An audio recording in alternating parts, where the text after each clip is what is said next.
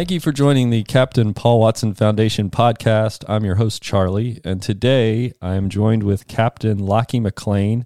He is the Ship Operations and Campaigns Director for the Captain Paul Watson Foundation. Locky, how are you? Great. Uh, Charlie, thanks so much for uh, inviting me onto the podcast. Oh, it's my pleasure. I, have really been looking forward to speaking with you. Um, I wanted to ask the question that I guess I ask all the guests right out the gate is what got you uh, started in, in, wanting to protect marine life? Uh, I come from a, a small Gulf island um, in the Salish Sea in, in British Columbia on the west coast of Canada. And uh, being close to the water, uh, I was lucky enough um, as a kid to be to be close to the water from a young age, and uh, I think that exposed me to a lot of sort of the tail end of the salmon fishing industry in British Columbia as a kid, uh, and I could and just seeing that whole industry collapsing uh, on on Canada's Pacific coast um, as it succumbed to decades of overfishing and mismanagement by uh, federal authorities uh, in Canada it got me thinking. I think you know some maybe subconsciously as a kid um, that maybe our government wasn't really um, on top of on top of these kind of things. And uh, and at some point, um, you know, as a teenager or young adult, I, I turned towards uh, environmental studies, um, ecology, and and ended up studying uh, that in university later on. So you you recently wrote an article about the herring fishery collapse in the Salish Sea. And I was wondering if you could fill in our listeners on what's going on with the herring fishery out there. Well, uh, Pacific herring used to span all the way from Hokkaido, Japan, across the Pacific Ocean uh, to British Columbia, to the west coast of Alaska, down to uh, as far as California. And uh, there used to be some very big runs of herring, even into San Francisco Bay. Uh, however, uh, nowadays there are very few um, there are very few viable herring uh, populations left in, in the Pacific. And Japan was, uh, unfortunately for Japan, their, their herring population was um, basically rendered uh, at the turn of the last century to usher in Japan's industrial revolution. So herring was used as fertilizer for uh, a booming uh, agricultural industry. And, uh, and and basically, you know, on an industrial scale, the fish the, the fish were wiped out there in Japan. In Canada, similar thing happened, um, and uh, nowadays we are left with one, you know, one out of the five herring fisheries on the west coast of Canada remain, and that one is uh, just happens to be uh, in the Strait of Georgia from the, the Northern Gulf Islands region, um, which has become sort of the barometer for for the health of what's left of, of Canada's Pacific herring. So that happens to be where I'm from, a small island uh, called Hornby Island, on the west coast of uh, British Columbia. So I, I remember, I think from your article too, that when they are capturing the herring, they're not using the actual herring. They're uh, taking the eggs as a delicacy um, and discarding the rest, or using, I should say, using the rest uh, as salmon feed and, and other uh, pet food and things like that. Is that is that right? Yes. Um, so the primary goal of the fishery, the herring fishery, it's uh, it's it's what's called a reduction fishery because uh, only 10% of the herring uh, is really worth anything, and so um, that's that that component of the herring is is the egg sac or the roe, and uh, it is a delicacy in Japan, and uh, and the roe is exported, and the remains of the the remains of the females obviously only the females have the egg sacs and all of the males uh, so the males are just a by, basically bycatch hmm. in this in this uh, fishery. Um, so basically, 90% of the harvested biomass um, actually ends up not being for human consumption, but for pet food uh, and salmon farm feed. Wow. So so what organisms in the Salish Sea are reliant on the herring? Are there larger fish, uh, seals? What kind of things are eating the herring? The herring is the uh, it, it's really the um, the keystone species for uh, the entire uh, ecosystem on on Canada's west coast. So from from salmon uh, to orca whales, for example, the southern resident orcas uh, rely heavily on Chinook salmon. um, their diet is comprised of somewhere around 80% uh, Chinook salmon.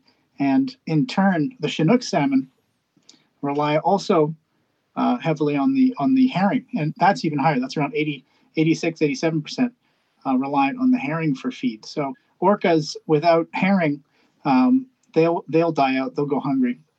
Wow. And we're talking about bird life.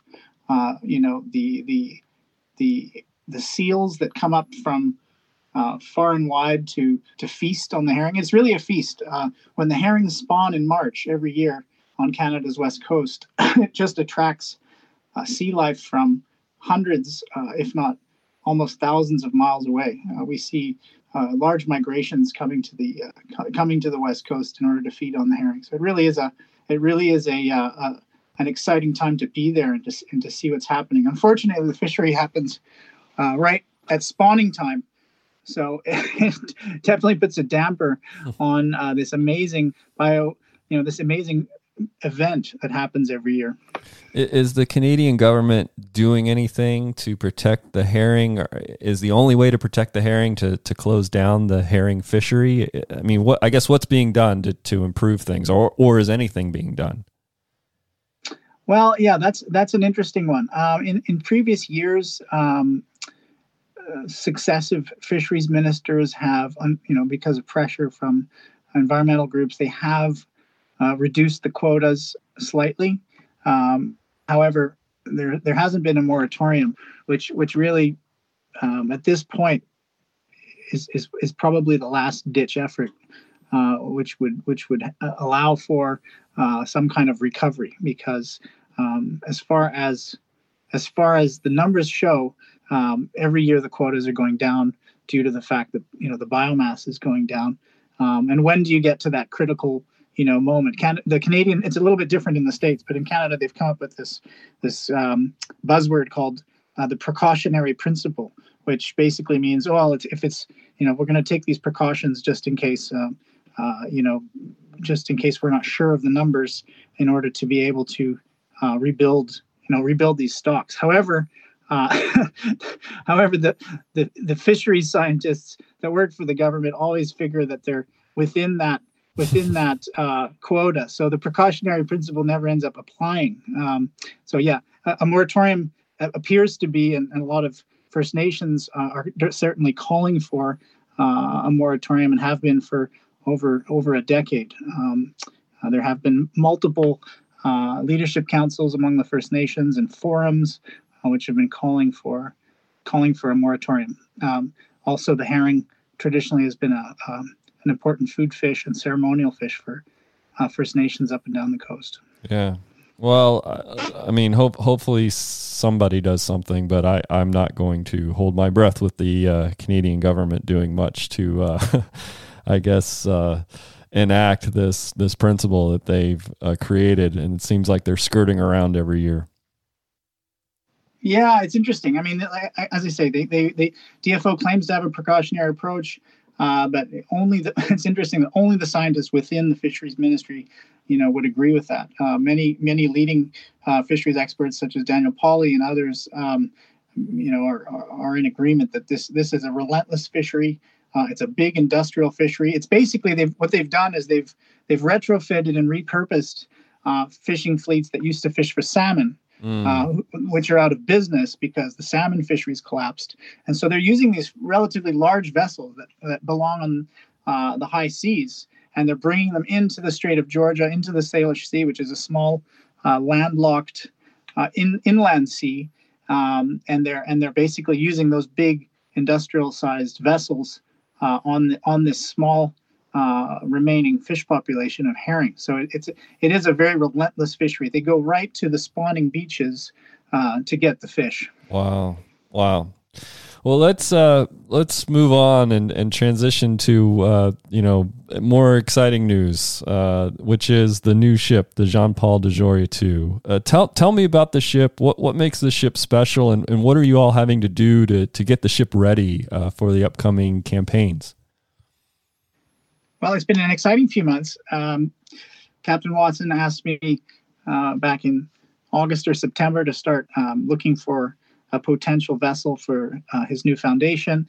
and uh, that set off uh, sort of a, uh, a hunt, so to speak, to to find the right vessel, a vessel that could tick all the boxes and fulfill all the requirements that that a campaign with Captain Watson would require. Um, and having been lucky enough to sail with him for numerous years, um, I had a pretty good idea what we needed for a ship, and and and Captain Watson and I were on the on the same page about that, and so I set off looking uh, for the right vessel. And that that adventure took me to Iceland. It took me to England, um, and a couple other places. And uh, we settled on a a really really good boat, which is basically um, purpose built for exactly what we do. Which is uh, she was built as a Scottish fisheries protection vessel, and she was built for the Cod Wars, which were uh, these uh, series of three uh, fisheries wars between Iceland and and the UK uh, in the 80s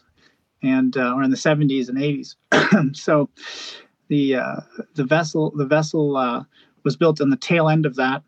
Uh, but very much with, with that purpose in mind of protecting Britain's coast. Unfortunately, Britain lost the Cod Wars. Iceland extended its economic zone out to 200 miles, and uh, mm. and uh, and as did England actually. And so, um, in any case, uh, the vessel has good speed. It's built for the North Sea, which means it's it's well built. It's strong. It was a government-owned vessel, uh, so well built. It's been well maintained, um, and uh, and the nice thing is everything's in English, which is handy on board when when you're opening a when you're opening a manual, right. or you're you know looking for looking for the shop manual on a particular engine, uh, having those already in English makes a big difference. We, we have purchased in the past uh, vessels from Japan, uh, vessels from Scandinavia, or other places, which which definitely there's a steeper learning curve in the beginning. So we have now uh, here in Feb basically three months to get the ship ready uh, before we head to uh, New York to kick off the campaign and then head to Iceland with Captain Watson on board. So it's going to be an exciting couple of months. We've got crew coming in uh, every every couple of days. A new crew member shows up, um, and we're starting to uh, tackle some of the big jobs that we need to get done in order to get the ship ready for for the upcoming campaign this summer. What when and so what are some of those uh, those big jobs that you just mentioned that the, the hurdles I guess that you gotta jump over to get ready and, and to have the ship ready for campaign? Well, uh, it, uh, on a ship, you got to keep the water out and uh, you got to keep the engines running. Right. so those are two. Those are the two important things. Uh, but obviously, uh, it's a little tr- more more intricate than that. But we we are doing an engine overhaul, for example, over the next few weeks. Uh, we'll be sounding the thickness of the hull throughout throughout the the dry dock period, which is coming up in March. so the ship will get a very thorough inspection to make sure she's safe, seaworthy, and up for the task of uh, what uh, what Captain Watson's got planned for her in in uh, in summer. Okay. So so this ship, I guess, how does this ship compare to some of the other ships that you've been aboard? Is it is it bigger? Is it is it faster, or you know about the same? Well, um, she she's sort of the successor to the Westra, which uh, when uh, Captain Watson had her was renamed the Steve Irwin. Oh, and uh, and and in many ways she's uh, the the next generation of that of that vessel. So um, the Steve Irwin having been, been built in the 70s, this vessel was built in the 80s. Um, some of the technology is similar. Uh, in other ways, the boat is is mo- much more modern. Um, and so there are, but there are hints. You know, it's a British vessel. It's a Scottish fisheries vessel, just like the Steve Irwin was. Um, so having spent years on the Steve Irwin myself and and uh, been lucky enough to be first mate on that boat and then and then later captain, um, it, it, was there was a familiar feeling hmm. um, coming onto this ship the first time because everything down to the color of the hallways, um, you know, the some of the controls on the bridge, uh, some of the some of the appointments on board. Um, were very similar and i could tell that okay you know in this case some of the suppliers were the same etc so there's a familiar familiar feel to the ship um, for those people who know the steve irwin there's a there's definitely some similarities So, so we get quite a bit of, uh, well, many emails come in, uh, people around the world looking to volunteer, people that are interested in being on the ship and joining the Captain Paul Watson Foundation crew. So, what what kind of things would you advise someone who's interested in joining the crew? Um, is there anything that they should be thinking about ahead of time? Uh, can you give them an idea of what a typical day in the life would be of a crew member that's on on a campaign? Well, um, we we survive on on volunteers. Uh, being on this ship um, with just a few people on board, we, we wouldn't be able to get much done. It's once we have the numbers, once we have the volunteers on board, once we have uh, a good strong crew that we can start really uh, targeting all the all the tasks that we have to do in order to go to sea. So um, if a volunteer is coming and they have not been to sea before, or they haven't experienced uh, being on a ship, then it's always good to, you know, if they have the time, it's always good to take a, uh, you know, a marine safety course or, or, that sort of thing, just to have some, you know, familiarization with what it's like being on the ship, what what to expect. Uh, but we've had people who've got zero experience and they turn out really well. Also, um, I think the courage is there we hear Captain Watson all the time talking about uh, how the, one of the most important attributes is is having passion and really wanting to be here. And and I would agree. Uh, I would concur with that. Over you know, I say over 20 years of of doing this kind of stuff uh, with Captain Watson, uh, it's definitely the people that really want to be here uh, that that get the most out of it and that do well. Yeah, uh, no, absolutely. That that makes a lot of sense. Um, what let let's assume that that someone's joined and they are you know they're on campaign what is a, a typical uh, day like for them they they they get out of their bunk and let's say the the whaling vessel is a however many nautical miles away what what's a typical day like for someone on the ship well once once we're at sea we're on this sort of 24 hour twilight zone of um, you know sleeping four hours, waking up again. Where we become we become a machine. The whole ship uh, turns into a a, a well-oiled uh, machine within within just days of leaving port. You know, we get into a groove, I would say, and um, and so everyone's got a function. Everyone has responsibilities. People have tasks that they have to do every day, uh, or on every watch that they do. Typically, people will do a four hour watch, then they'll get eight hours rest, and they're back on a four hour watch again. So you, you do end up you do end up really focusing on on your tasks and what what is required of you uh, when you're on board. So there, there's not a whole lot of um, wondering what you're going to do. It's very it's very much um, tasked out from from the get go. So everyone's got a everyone's got a list of chores for sure and a list of responsibilities. And uh, I would say a typical day at sea is, uh, let's say, for a bridge officer, is doing your watch, plotting your courses, keeping you know keeping obviously an eye on on vessel traffic, getting you know getting the ship where it needs to go. Um, for an engineer, it's different. They go down, they're doing their rounds, they're checking the machinery, making sure that the ship's uh, equipment is is running safely. And for a deckhand, there might be a variety of things that they do. Uh, they might be working on deck, uh, working on some of the uh, auxiliary machinery out on the on the deck. They might be securing something if the weather's uh, deteriorating. They might be lashing down some equipment on the deck, but uh, effectively, it works in a it works in a way where the main focus becomes uh, common between all crew members, and we all focus in on the goal of of uh, keeping the ship on its mission. So it's a, it's a great feeling when everything comes together.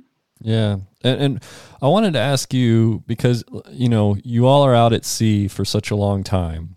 And then, you know, for instance, when you were in the Southern Ocean uh, chasing down the Nisshin Maru, or in this instance, uh, going to Iceland to confront uh, the whalers there, what are, what are the emotions like when you've been out at sea for that long and then there's the ship you know, there there is the illegal fishing vessel, or or there's the whaling ship that's trying to kill whales. What what is does that what is that like? I guess to to see that on the open sea with you.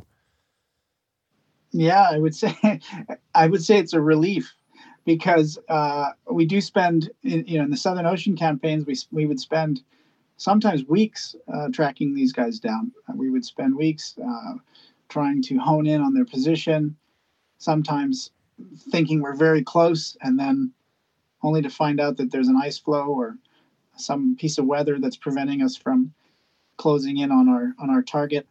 Uh, so when we finally do catch up to the whaling fleet and pinpoint them, uh, you know, it, it definitely is a, is a feeling of relief that, uh, you know, finally we've caught up to these guys and we know that now the fun, A, now the fun starts, and B, they won't be able to whale anymore now that we're here. So that it's a feeling of relief and one of excitement at the same time.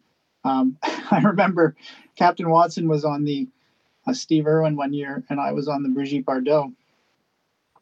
And my job was to sort of speed ahead of the rest of the ships, ahead of the Bob Barker, ahead of the Steve Irwin, and um, and locate uh, the Nisshin Maru.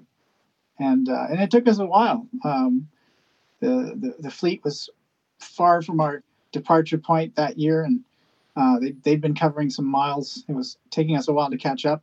We finally caught up with them, uh, and I remember getting a phone call the night before on the satellite phone, of Captain Watson saying, "So you know, we really need to find these guys. And and I just I could feel it that we were close, but hmm. um, you know, you never know how close you are. Right. And it turns out the next morning, uh, we we saw a blip on the radar, and uh, and there was the Nisshin Maru.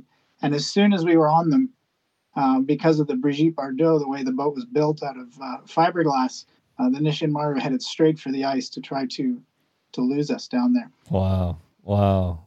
So so so you found them, you were able to locate them, and then Captain Watson was able to bring in the the bigger ships.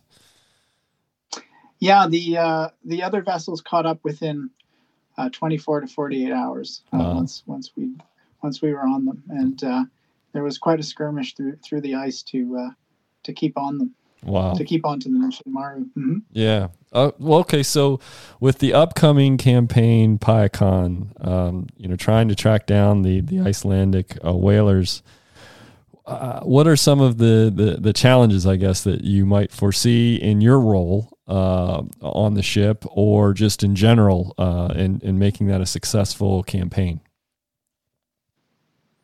Well, uh, in some ways, it's very similar to a Southern Ocean campaign and uh, in in some ways it's very different. And I might you know I might let Paul uh, speak to this a little more. He's uh, he's leading the campaign this year, uh, and he'll be on board, which is super exciting. Um, some of my best uh, times at sea were as Paul's first mate on the Steve Irwin and being able to sail with him down to Antarctica. So I'm I'm very much looking forward to this again, uh, and. Um, having him on board is going to be a, a great a great boost for our for our strategy and for our campaign. Paul's always been a fantastic strategist out there. Um, it's been I've definitely learned a lot from him over the years uh, with his with his way of thinking about things when we're at sea.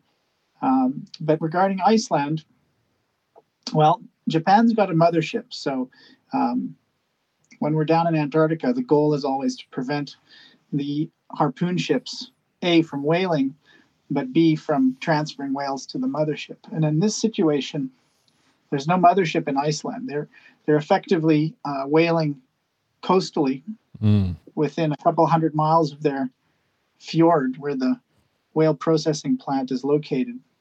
So, in some senses, we have a an easier destination. We're not. It's not a needle in a haystack somewhere across the Antarctic ice shelf. It's uh, at least we have the return point or the, the yeah. port of the port of the home port is a known entity right. or known quantity. So that that aspect may facilitate some parts of the campaign. However, in other in other aspects, uh, that will also possibly contribute to hampering our efforts due to the fact that that's you know very close to Reykjavik. It's also where the majority of Iceland's Coast Guard and, naval vessels are located. Okay. All right. So yeah, so it'll it should be interesting to say the least. Yeah, I can't I can't predict how the campaign will turn out, but I'm certainly very excited about it, and uh, I'm very much looking forward to it. Locky, what are some of the issues in going to Iceland to protect the whales up there? One of the issues um, that come up when when discussing Iceland and and the whaling issue there um, are, you know, people I get asked often, oh well, you know, you guys are taking the law into your own hands, or you're um, going up there as you know cowboys or something like this. But the fact is, uh, there are so many laws and so many acts and so many treaties that actually protect uh, whales globally. You know, first of all, within certain countries, for example, um, you know, in the USA, we have the Marine Mammal Protection Act, the Endangered Species Act. Uh, we have numerous other amendments uh, which also protect uh, marine mammals in the U.S.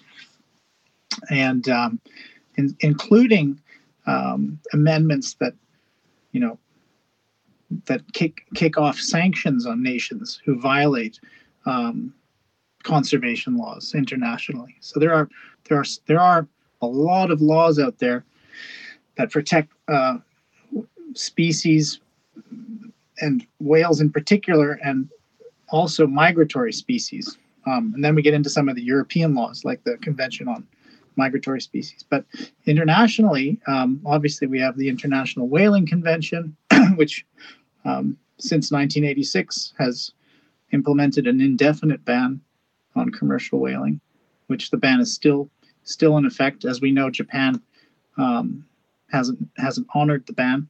But um, an interesting thing, which which hits close to home for me personally with the Iceland campaign, is uh, in relation to uh, CITES, and, and CITES um, is the Convention on the International Trade in Endangered Species, and and that gets interesting because for whatever argument Iceland has for their whaling, which I don't think there are any good ones, um, there's a big there's a big there's a big elephant in the room here, which is the fact that regarding Iceland, none of the fin whale meat uh, harvested, hunted in Iceland uh, this summer, the 160 odd whales that Iceland plans on hunting, none of that will remain in Iceland. All of that, all of that whale meat is already uh, earmarked to be shipped and exported to Japan. Wow! So now we get into,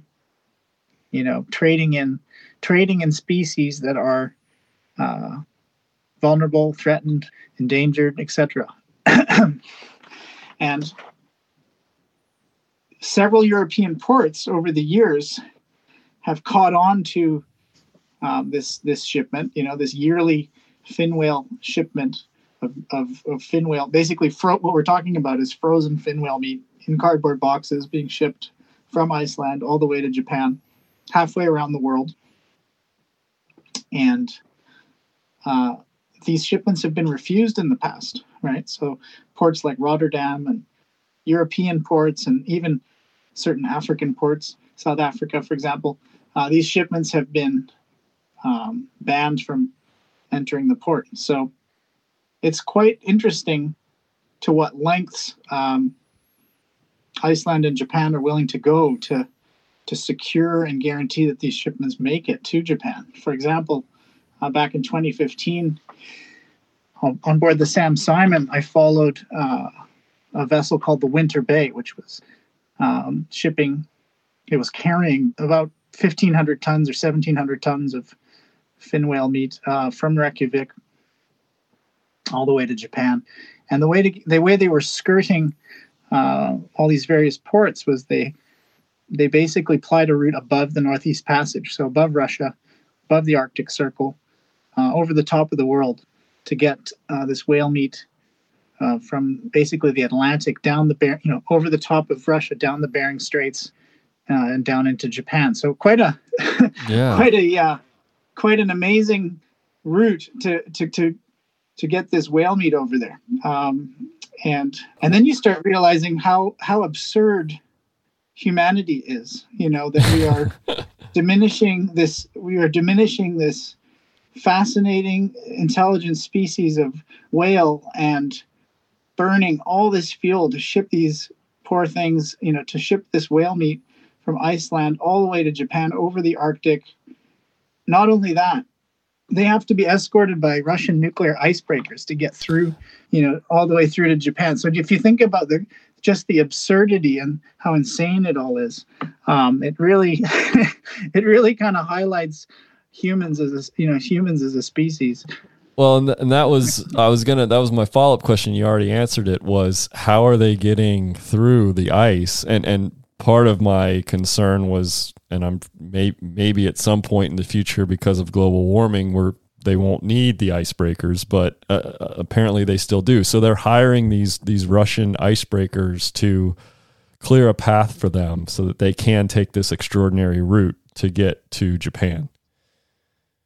Charlie, uh, what you have up there is a yeah the north you know the basically what they're calling it the Northeast Passage or the North Sea route, and and how or the Northern Sea route should I say, and um, the way Russia controls access up into that path, they, they consider it inland waters, so they consider that route part of their territorial, you know, waters. Unlike the Northwest Passage. So, for example, if you're doing the Northwest Passage, uh, that's considered international waters. You don't, you know, you're not being tailed by, say, Canada Coast Guard or something like that up there necessarily. However, um, in Russia, they take a different uh, angle, and, and they consider that very much uh, by permission only going through there. Wow. So uh, vessels require permission.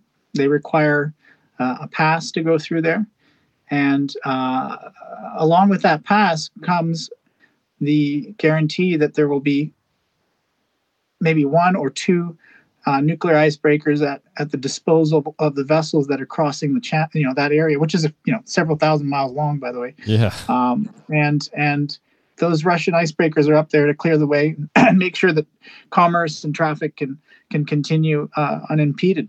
Wow. Well, and so what I've heard too is that Japan has gone to great lengths to try to keep, uh, you know, whale products, whale meat uh, in the public eye because it, the the demand for it amongst the Japanese people has been dwindling, and so so usually I would say or I would think that the economics of things is what is causing the destruction of the fin whale, but when I hear that the demand for the whale meat is going down in Japan, but they're going to all these lengths and spending all this money to kill fin whales and then take them through this extraordinary route, it seems like there's more at play than just making a profit. Now, maybe from the Icelandic point of view, it could be just about profit, but there's always sort of been this don't tell us what to do sort of attitude amongst uh, certain whaling nations. So is that I, I, guess what I'm asking is is that sort of your sense of things? Is that Japan, Iceland, Norway, the Faroe Islands, they don't want to be told stop stop hurting whales, stop killing whales, or you know, is that I guess the impetus for this mostly, or is there an economic uh, reason for them to keep doing it? On the Icelandic front, I, it, to me is it just points also to this sort of insanity of, of humanity. For example, you know, Iceland has become one of the premier whale watching uh, countries in the world. People fly to Iceland from all over the planet to go whale watching, and along with whale watching comes all kinds of laws, right? Like it's unlawful to approach a whale within a certain number of feet. Mm-hmm. Um, you know, uh, you're not allowed to harass whales. Obviously, these boats go out there and they can't approach the whale. And then leaving from the same port are these harpoon ships, which are uh, annihilating uh, the very same whales that the whale watchers are going out to see. So uh, there again is this um, crazy uh, contrast uh, showing how insane uh, we are as a as a as a as a race of beings. I mean, I think if you know if a future civilization ever comes to Earth and sees what kind of shenanigans we were up to, they're going to say, "Well, no wonder these guys were wiped out. They, they were completely crazy," you know. Yeah. But uh, uh, so so regarding the Iceland thing, look. Um, uh, Hvalur, which is this, uh, the you know this com- the company that uh, Kristian Loftsson owns, um, was started by his father. It's very much a one man band. Um, he he runs this company that his dad started. He has a processing plant. Um, he's obviously cozy with the um, fisheries directorate or the fisheries minister. He's a wealthy man. He knows the right people, mm. um, and and he has one customer, which is um, you know, Japan, and Japan are trying desperately to uh, popularize uh, the whale meat again with the younger generations. Uh, the latest thing is, you know, the whale meat is now being uh, packaged up and sold in vending machines. I heard that. That's the new. That is the new. Yep. and Japan is, you know, the Japanese are really good at selling things in vending machines. You know, they'll sell panties in vending machines, or you know, and a host of other strange things that you wouldn't expect Right. come out of a vending machine. So um, they are trying desperately to make the product more appealing. As you know, it's been in school lunches. They've tried to, you know, roll out sort of government programs to sell the whale meat, uh, to make it, you know, to to ba- basically get younger generations of people used to the taste again. Um, but it is a dying industry, uh, and and once these older, you know, I'm hopeful that once these older uh, you know, I, I call it a, sort of an old boys club. These guys that own the, the whaling company in, in Japan as well as you know Loftsson in Iceland. These are these are this it's a club, and uh, hopefully they'll hopefully they, hopefully eventually economically it won't make any sense anymore. Uh, but having said that, Japan is investing in a new um, a new mothership, a new whale processing factory ship. Uh, so we have to keep going out there. Um, just Yeah. when we think that we've won the war in the Southern Ocean, uh, Japan comes out with a new factory ship due out next year. So um, I'm excited that we'll be able to be out there for the whales again.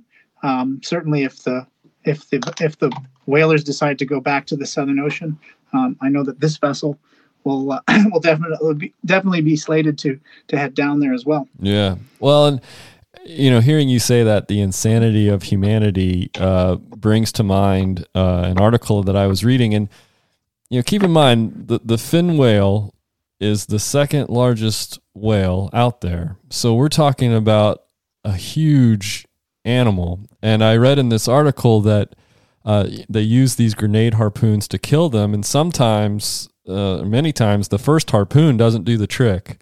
And so uh, I think there was one whale that was drugged back into port that had four grenade harpoons in its body. And to, and to your point, I think whale watching tourists were taking pictures of this poor whale uh, being drugged back to the processing plant.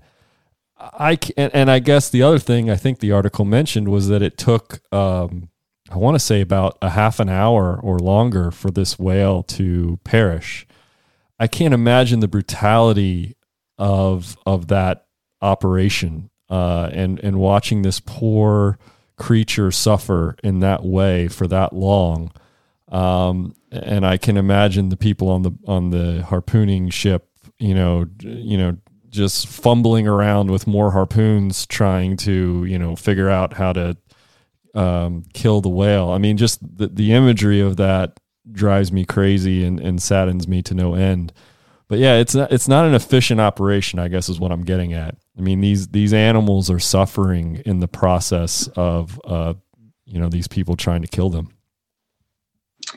Well, I think, um, as you say, the, the fin whale is is um, only second to the blue whale. But in I think it was 2018 where you know the Icelandic whalers were accused of um, of uh, slaughtering a blue whale Mm, um, because the two the two species are you know the two species of whale are so closely uh, they resemble each other so closely. Um, and uh, it is it a, it's a big animal. It's the biggest animal that's ever lived on the on the face of the earth Yep. um, and we're a modern, intelligent species. Yet, um, for some reason, not by need, you know, it's not like we, you know, it's not like in Iceland they need to eat fin whale meat. Um, I was in Reykjavik in September. It's a perfectly modern society. Yeah. and uh, and the people there don't seem to be into it. You know, they're not like rushing to the uh, you know burger joint to have a fin whale burger. Like nobody eats it over there Yeah. and so you know it's it's just it again it just shows how out of touch with the planet we are to be still in 2023 you know as you say shooting these beautiful magnificent creatures uh, with a, an explosive tip harpoon um, just for business basically just just to just to chop them up and freeze them flash freeze them put them in a cardboard box ship them in a refrigerated container uh, to Japan so that hopefully, you know, somebody will buy a little piece of it out of a vending machine. I mean, it's just crazy. It is Yeah. just, it is really insane. So uh, I'm excited that, um, you know, Paul's regrouped uh, and and that we're able to go out this summer on board the John Paul DeJoria 2. Uh, the ship is coming together nicely. The crew is all gelling nicely. We're starting to get some really uh, nice new volunteers that have that have uh, decided to come and join and uh, and put their energy into the ship and make the ship uh, make the ship a weapon. As one of my former crewmates uh, sang uh, a song called "Turning the Ship into a Weapon Again," and that's really what we do. We put this, we basically fine tune these vessels, uh, and to for one aim and one purpose, and that's to to go out there and stop these whalers. So it's it's really great to be back to our roots and back to a, a very focused, singular mission again. And I'm I'm really really grateful to be here, um, and that Paul asked me to come back and and help them out with this uh, with this upcoming mission. Yeah. Well, and, and look, there is a void uh, that was created um, and, and a need for direct action. And the, the work that you're doing, the work that Paul does, fills that void. Uh, as you put, you know, earlier, there are numerous laws and numerous regulations that should prevent uh, these countries from slaughtering whales but none of the governments are willing to uphold any of these laws and regulations. So the burden falls on individuals like yourself and like Paul that are willing to get on a ship and do something about it. So, from that standpoint, Locky, I can't thank you enough for what you're doing. And, uh, you know, I'm sure all of our listeners are wishing you and Paul and, and the crew the best of luck uh, this this year and, and for future campaigns as well. Charlie, thanks so much again. And um, yeah, if anyone's interested in crewing, uh, there is a um, there is a uh, tab on the Captain Paul Watson website that leads to the um, to the volunteering to the volunteering page. Uh, we are getting crew applications, which is fantastic, and we're uh, we're seeing new crew arrive, which is um, which is just wonderful. I'm thrilled at the at the you know the passion that some of these young kids have. Some of some of the some of the crew coming are 18, 19, um, and it's just it's just really um, heartwarming to see that there's still all that, all that passion is still out there. Um, you know, we're so caught up in phones and social media. Uh, it's easy just to sort of watch watch life go by, but uh, uh, it's wonderful when people really um, call. You know, they they they take the call to uh, to planetary duty and they and they report for duty, and it's wonder it, it's just great. And we couldn't do it without all the supporters and all the volunteers. So um, thanks for having me on the show, and uh, hopefully we'll speak again. If not uh, before campaign, hopefully during the campaign. So I, I have one one last uh, question for you, and and this question's sort of a general question. As uh, you know, I I've been on uh, vessels. Uh, that have always been very close to shore. I've never been on a large uh, vessel, and I always imagined that if I ever got the opportunity to do that, I would be, uh, you know, I would be hung over the side of the ship, uh, just staring at the ocean, waiting for something crazy to pop up, whether it's a, a, beaked whale or a, a giant squid that happened to float to the surface. Just, you know, there's all that wonder and, and magic about what's beneath you. So, in all your uh, time at sea, have you ever had, I guess, a magical moment uh, with some kind of organ? I mean, it might not even be a, an animal; it could be a sunset. I don't know, but is there anything that that stands out to you, being out there in the open ocean all by yourself? Yeah, I can think of a few, but um, maybe maybe I can give you one or two for sure. Okay. I was I was sailing across the Indian Ocean uh, one time, and this this was just on a on a sailing vessel, and uh, had been at sea for some time, and sailing across the Indian Ocean west to east, and I was about thirty or forty miles, sort of west southwest of Sumatra. I was sort of aiming for the for the northern tip of Sumatra, and um, it was just just morning. You know, the sun was just coming up. Uh, my sailboat was on autopilot. I think things were very quiet out on deck, and um, it was just you know there's sort of this pink sky, and just as I came out of the hatch to look, you know, just as I came out of the sailboat, out of the companionway to look out at sea and see what was going on, look out to see this uh, sei whale, big, Mm. big whale, just breached straight out of the water, um, maybe about I don't know, less than half a mile in front of me. You know, it must have been maybe a quarter of a mile or something in front of me, but I saw it really clearly. Um, Wow. and uh, and then I realized that there must have been some feed around there because this kept happening over the course of the next over the course of the next five or ten minutes. It happened multiple times, um, and I, I guess they were these whales were were breaching because there was some feed around. Some current must have, you know, a current must have brought this feed to the surface. Yeah. Um, and and I could have just been still down below, and I would have missed the whole thing Yeah. the whole thing was over the whole thing was over within five or ten minutes but i just happened to come out on deck at that very instant and and witness this beautiful Yeah. beautiful thing at sunrise so that was that was a magical moment for sure Oh, without question. I mean, sei whales are are big. those are those are big whales. Uh, that's that's incredible. I mean, I can't imagine what that would be like to see one breach. Because we, you know, we I've seen the humpbacks breach, uh, and that's impressive in its own right. I mean, you can see them from miles away making their big cannonball splashes into the water. But a sei whale, I mean, wow, that's that's awesome.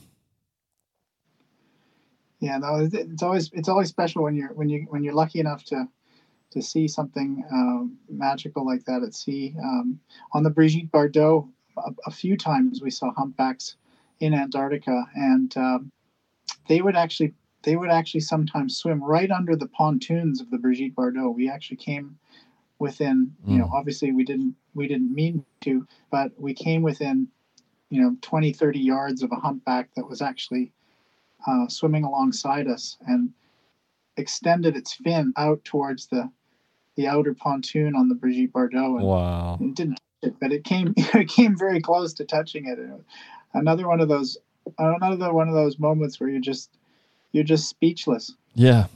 Yeah, for sure. That to me, you know, that's the thing is that the only way to have moments like that is to be out at sea and to be I mean, you know, you months out at sea, you know, and you get you get a few of those. Um so that's that's incredible. That's awesome. Well, so so what I'll do instead of, you know, cuz I know you have many more. So but I'll I'll save some because I I do want to uh speak with you down the road as we get closer to campaign.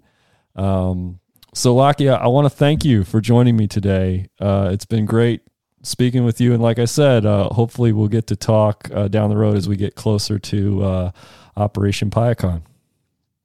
Charlie, thank you for thank you for calling me down here in beautiful uh, Hull, England, in the middle of winter on the ship, uh, and uh, and having a chat from all the way there in in Hawaii. I appreciate it. It's been lovely speaking with you. Yeah, it's been great speaking to you too, Locky. All right, well, I'll leave you at that because I know you're very busy and I know you got a lot going on. So, thanks again. Cheers, Charlie. Okay, take care. All right, you too. Bye, Locky. Bye bye. I want to thank Locky for joining me today. It was a pleasure speaking with him, and I'm really looking forward to talking to him in the future. And hopefully, we do get to talk to him when he is on an actual campaign and we can get some up to the minute uh, information about what's going on in the fight to protect the fin whales off the shores of Iceland. I wanted to mention to everybody that today, February 19th, is World Whale Day.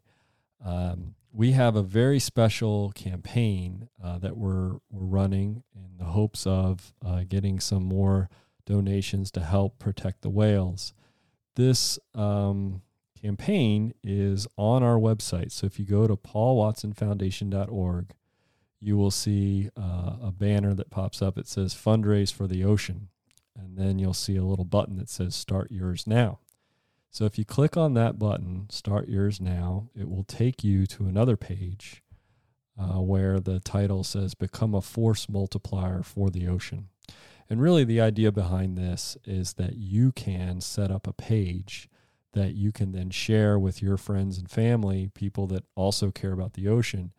and you can see the results of your fundraising efforts. So if you uh, land on this next page, you'll see a button at the very top. It says, I want to fundraise for this. Uh, there's also another button at the bottom that says, I want to fundraise for this. The third way uh, to, to do that is if you text OCEAN to 801 801, it will take you to the next page. And so on the next page, uh, you'll have to put in your, your name and email. And then that allows you then to create a page. And once you create a page, you're able to share it and uh, hopefully um, get some donations, which will help uh, Captain Paul and Locky uh, save whales uh, up in Iceland and, and other places as the year goes on. So I wanted to mention this. If you're listening to this podcast uh, way in the future, it might not still be relevant. But uh, here, February 19th of 2023, if you are listening to this, please do go to our website and please do become a force multiplier. Uh, every little bit helps. Uh, we need a lot of provisions. We need a lot of supplies to to get out on the water and to confront the whalers on the high seas. Today, I got the chance to go snorkeling uh, here in Hawaii, and I got to hear a mother and calf humpback whale talking to each other underwater. It was really magical and it was really special. And it's moments like that that I really do cherish because a lot of times in this podcast, we end up talking about death. We end up talking about our, our oceans dying and what's all going wrong. But when you get to have an experience like that, uh, like I did today, it's really magical. I mean, the whales are really far away. I, I couldn't see them, but I can hear them. And when you hear the the calf uh, talking, and I'm assuming it it was the calf uh, just because of the different frequency of of the voice, but it's really special. I mean, later, far off in the distance, we could see the the mom and the and the calf uh, at the surface, and that was special. But it is really really amazing to hear them uh, speaking to each other. It's otherworldly. Um, that same day, um, saw some manta rays, uh, a white tip, reef shark, and a spotted eagle ray. So it really doesn't get much better than that uh, when you're when you're in the ocean. But I did just want to highlight that. Um, I think I wanted to share that good news with everybody, just because a lot of times the news that I end up having to share is, uh, I don't know, it's it, it's rather depressing but uh, there are wonderful experiences to be had out in the ocean. And so I hope that if you're able to, uh, you're able to get out there and experience that too. So anyway, I wanted to mention that to everybody just because I don't know, it was it was really magical today and it it really reinforces the need to protect these animals all over the world. I also wanted to mention that today's episode is brought to you by Clupea pallasii. Thanks so much.